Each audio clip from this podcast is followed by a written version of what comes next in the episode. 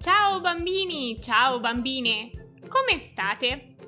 Oggi è sabato primo maggio.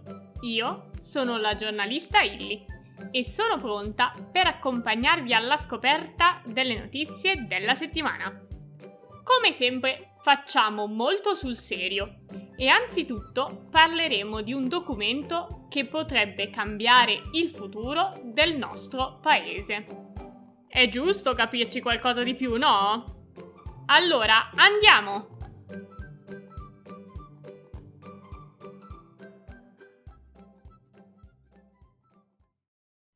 Un piano per la ripresa.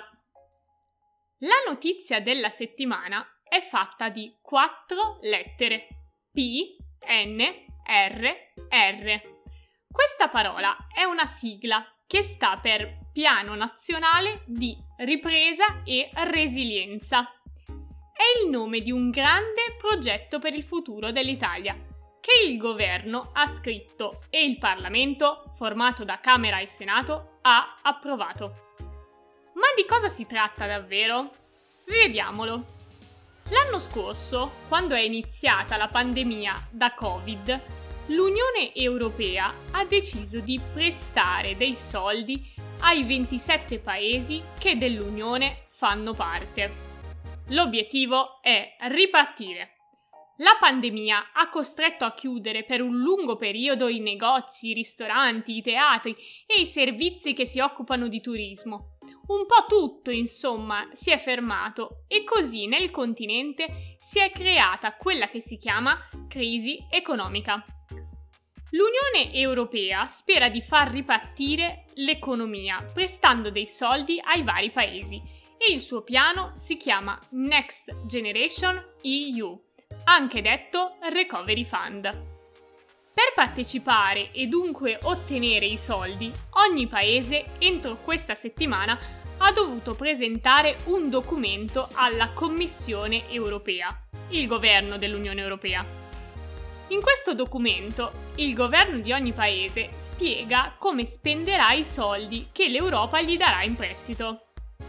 Quello dell'Italia si chiama appunto Piano Nazionale di Ripresa e Resilienza, PNRR, visto che la resilienza è esattamente la capacità di superare un momento difficile.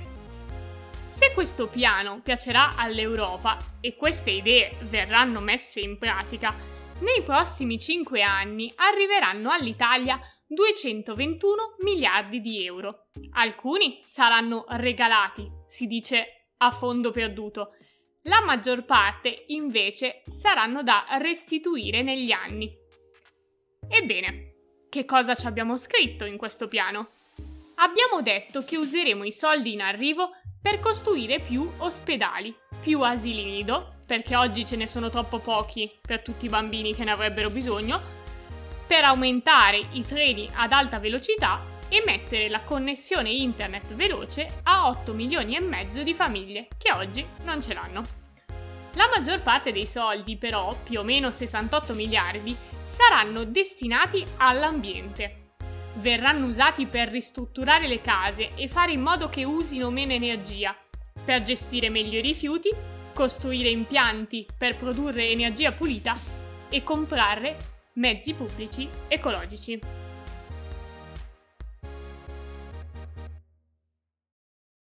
L'India fuori controllo. In India, il secondo paese più popoloso al mondo, le cose vanno malissimo.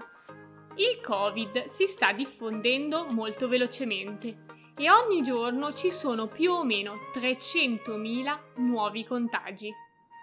Gli ospedali indiani non ce la fanno a curare tutti, non hanno posti letto né ossigeno e hanno chiesto aiuto ad altri paesi del mondo.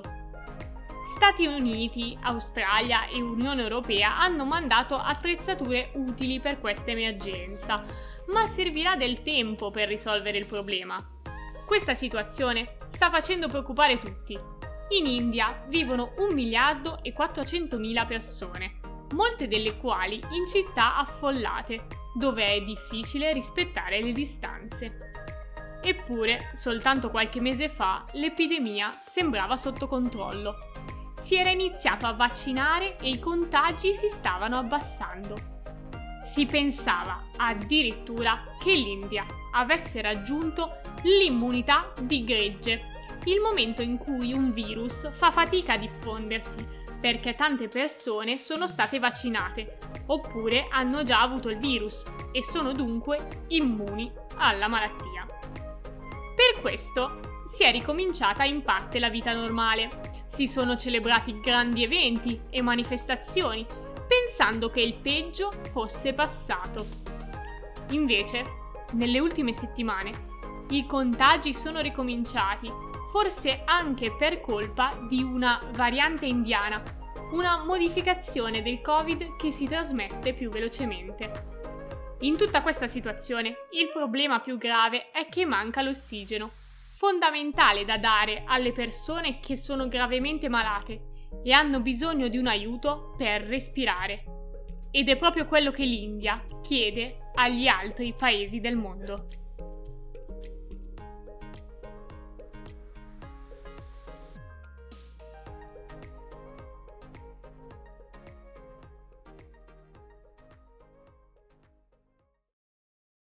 Esperimento riuscito! Il mese scorso la Spagna ha fatto un esperimento ha fatto un concerto. Immaginatevi migliaia di persone, una vicina all'altra, a cantare sotto il palco. Sembra una cosa da pazzi in questo periodo in cui ovunque andiamo dobbiamo starcene alla larga dagli altri per evitare di ammalarci e far ammalare. Eppure gli spagnoli lo hanno fatto. Non però per andare contro le regole, ma come una specie di esperimento per provare a capire in che modo ricominciare a fare grandi eventi. Il concerto si è tenuto a Barcellona, in un palazzetto, al chiuso. Hanno partecipato 5.000 persone. Tutti sono entrati mostrando il risultato di un test rapido che indicava che non erano positivi al coronavirus.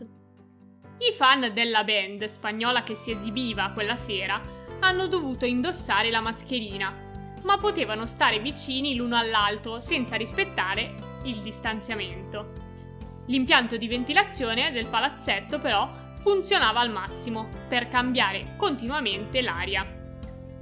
Quando il concerto è finito, un gruppo di ricercatori ha tenuto d'occhio i partecipanti, uno per uno, per un mese. Il risultato è che nei 30 giorni successivi al concerto di tutte quelle persone, solo 6 sono diventate positive, ma 4, sicuramente, non si sono contagiate in quell'occasione.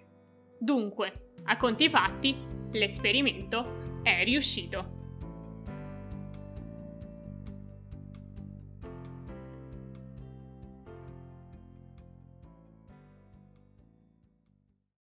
Buone notizie per i rinoceronti.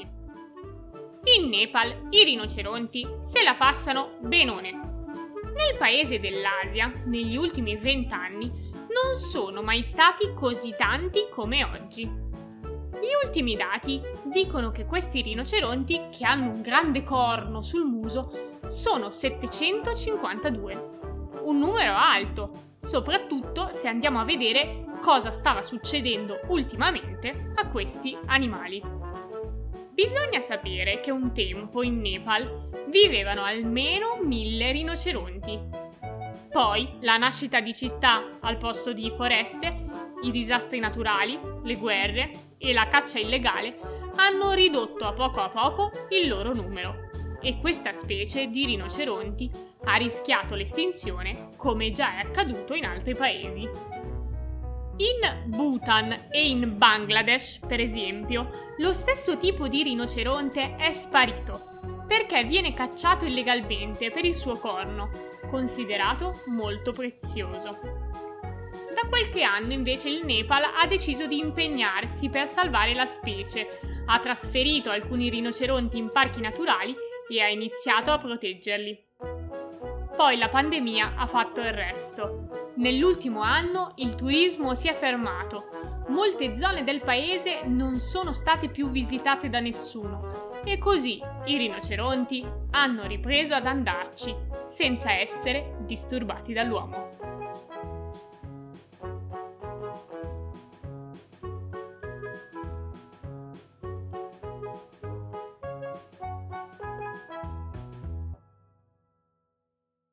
Mancano i nani.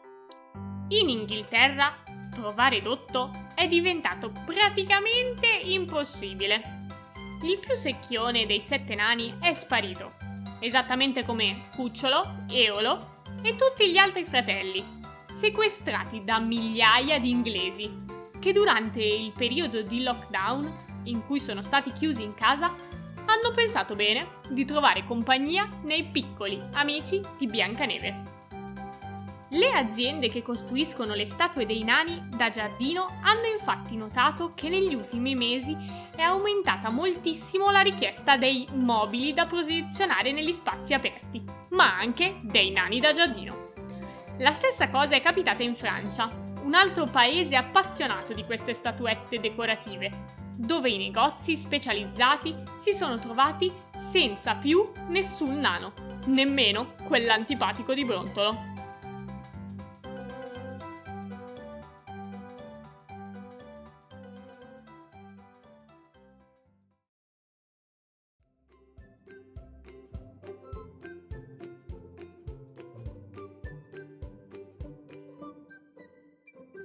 E con la sparizione dei nani da giardino chiudiamo anche questa puntata delle notizie della Illy. Vi aspetto come sempre sabato prossimo per un nuovo episodio alla scoperta delle notizie della settimana. Ciao a tutti!